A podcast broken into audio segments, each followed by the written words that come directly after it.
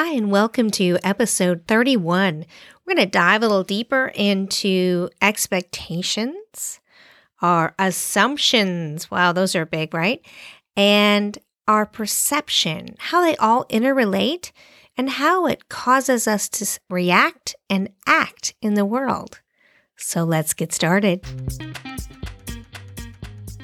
Hi, my name is Catherine Mahoney, and I'm passionate about intuition, business, and living your best life and helping you navigate the ups and downs of the wild ride we call life. I'm an entrepreneur, intuitive advisor dedicated to guiding others to success, winning national awards in business and leadership, and featured in MSNBC, USA Today, and the Business Journal, just to name a few, speaking to audiences just like yourself. I teach successful business leaders in honing their intuition, creating certainty, and taking aligned action. I'll give you a straight talk with humor. Business, intuition, and mindset are just a few of the topics we discuss discuss here. Be ready for fun, insightful journey with me. Reveal hidden secrets, be challenged and inspired. This is the Clearly Catherine podcast.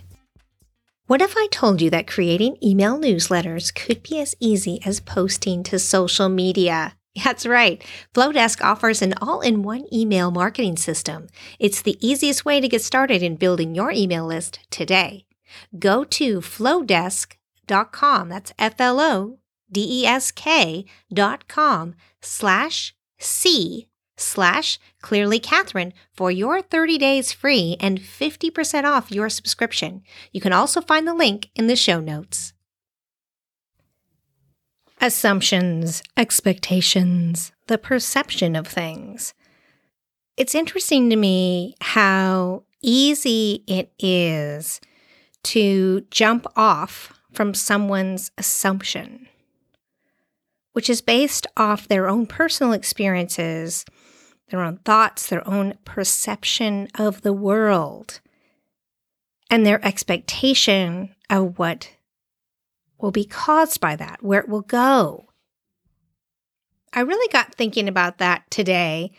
It comes up a lot for me, but in particular today, in a funny way, we've had a lot of snow and ice here where I live.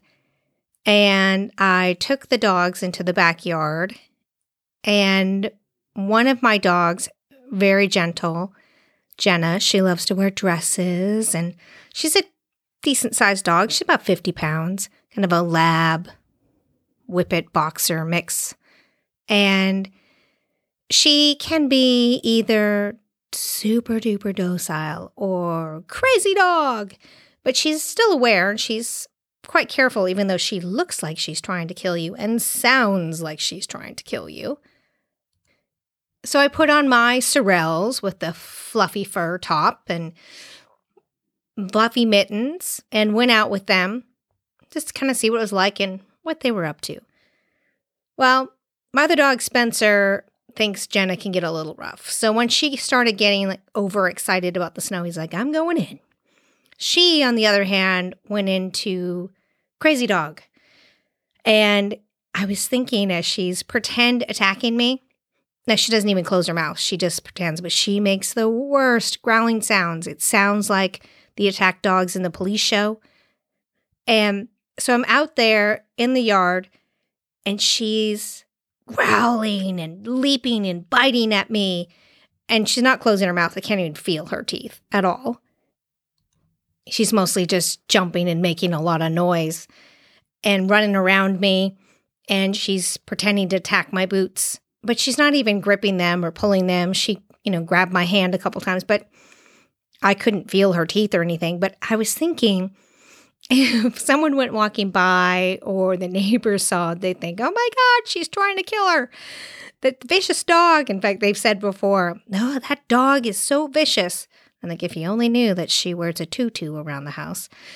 But it's interesting thinking my expectation of her is that she would never hurt me. She's, I've seen her in this mode many times. She's never even accidentally bit me. And she will drop or let go of whatever I tell her, no matter how frenzied shark she is. But the expectations of those watching her, they are visioning this, you know, in the police shows, have the guy all in the foam and the heavy suits, and the German Shepherd attacks him as an example, and they practice. That is what they're seeing in their minds this vicious dog attack. Whereas Jenna, I say, all right, that's enough. Now leave it. She just stops and kind of looks at me.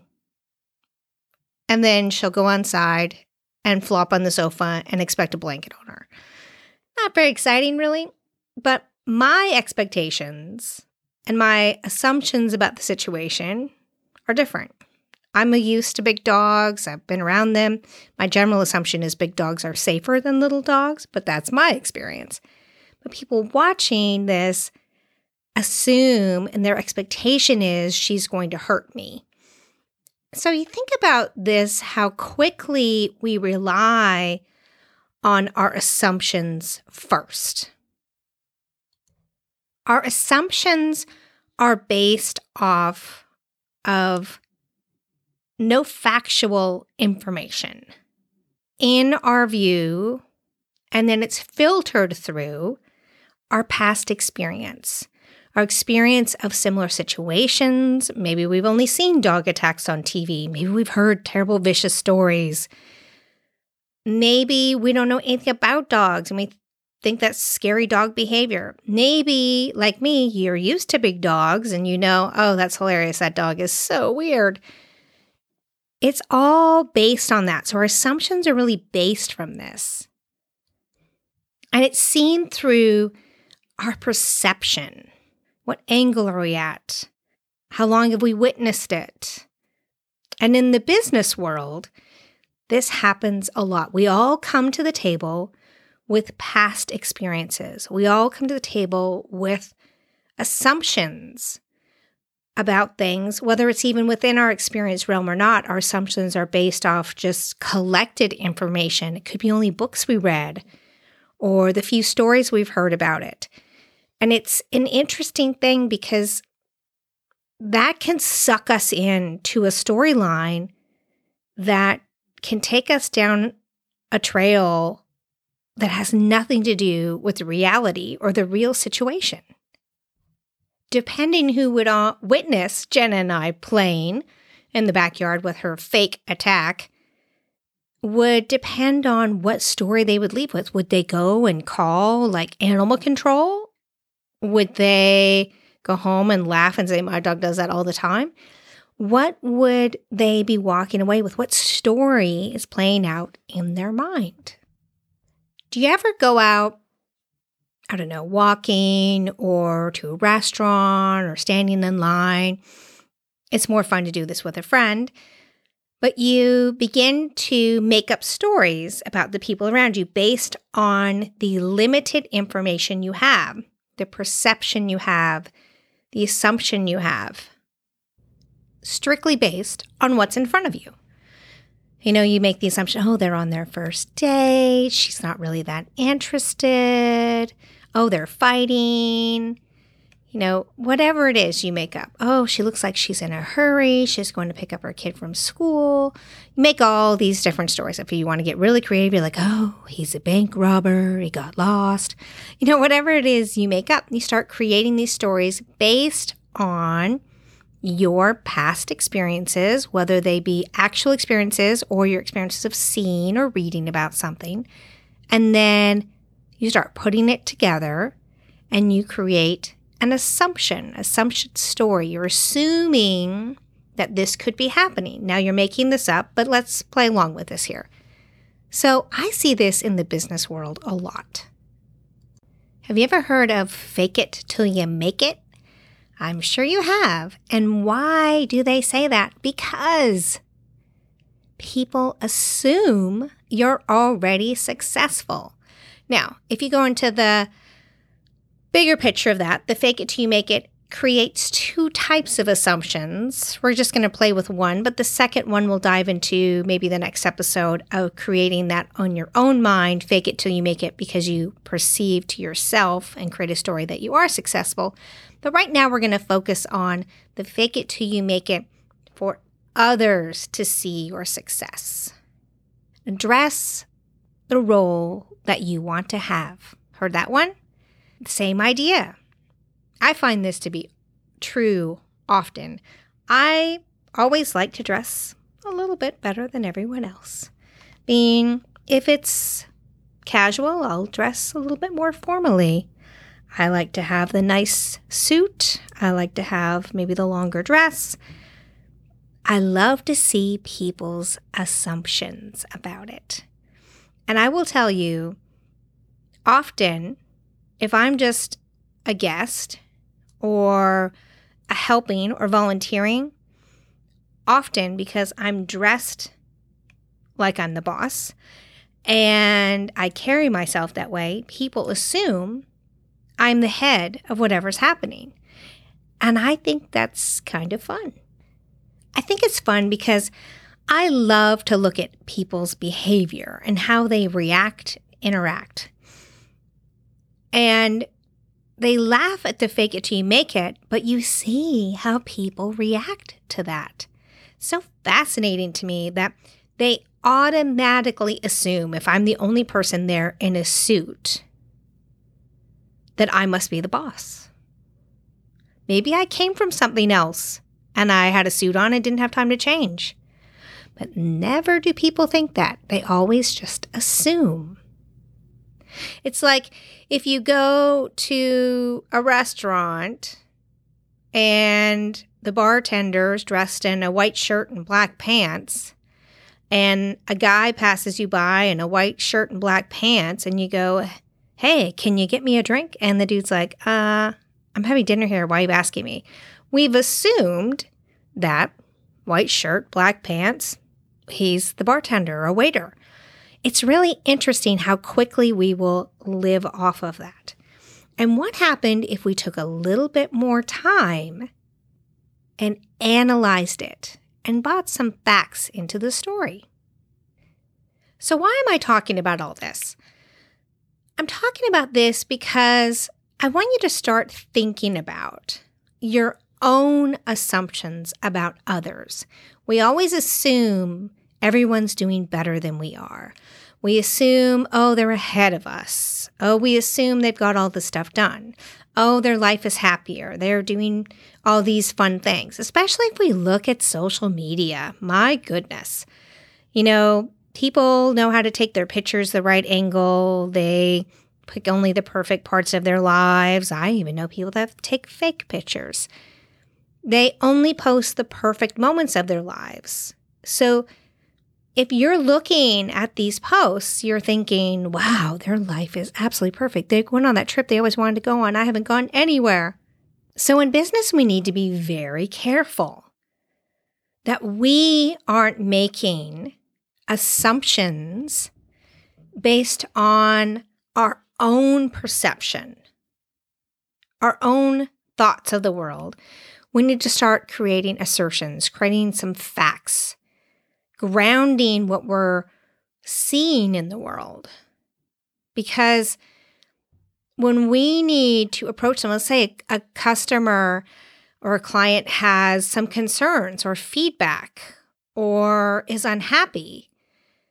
Let's say you've had six people call with feedback, and five of them have been on the same topic. They can't get a connection, they're not getting their emails, and the last one was on something completely different.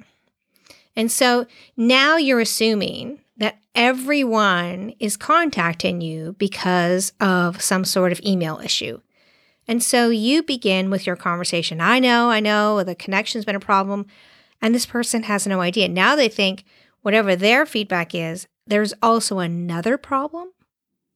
Or they think that you're not interested in listening to them because you start the conversation off with assuming what they want to talk about. And how do you know that the feedback they want to give is a negative? It might be positive. It might be saying, Hey, I love this class. I just want to tell you how amazing it is. It's been so helpful to me. But you start off on the negative, and they're like, Wow, they didn't even have any interest in listening to me.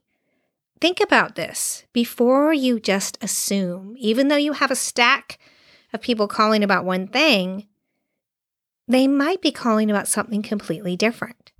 Be careful assuming that people are only who they are by the place that you found them. Being, if you only see what their Facebook profile is, but haven't found any other information, their LinkedIn, their website, any other bio, and their Facebook doesn't have very much, and you make this assumption Be careful what you do. Take a little time to research, ask questions, and don't make assumptive questions because you're in the same group or have similar friends doesn't necessarily mean that you can assume. Now, if you're working in the business world, you want to be very careful. You want to be an investigator. You want to ask investigative questions. You want to find out about them before you make assumptions. Find out who are they? What are they interested in? What is their experience? What is their background? What do they bring to the table? What makes them different? If you can't find that information on your own, ask them. Say, I see you're involved in this, but I bet there's a lot of other really interesting things about you. I'd love to learn what they are. Ask more questions because when you do that, people want to tell you. And your assumptions don't cloud over the conversation.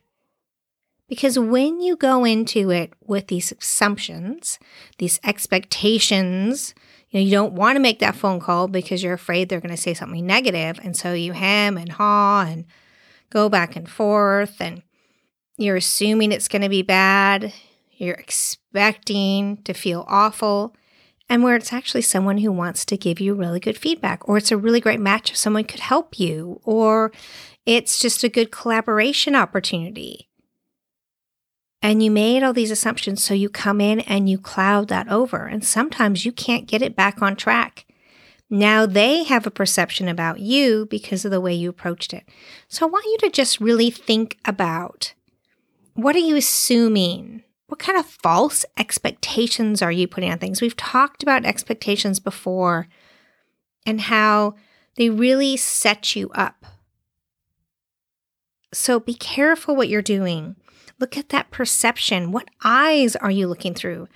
Are you looking through your own insecurities, your own worries?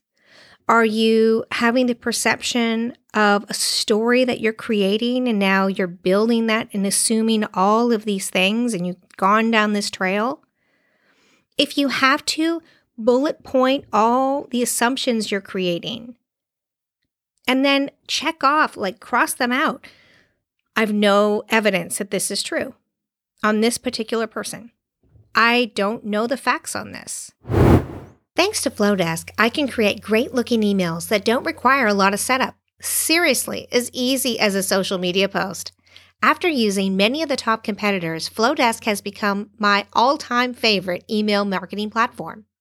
Flodesk does all the tagging for me.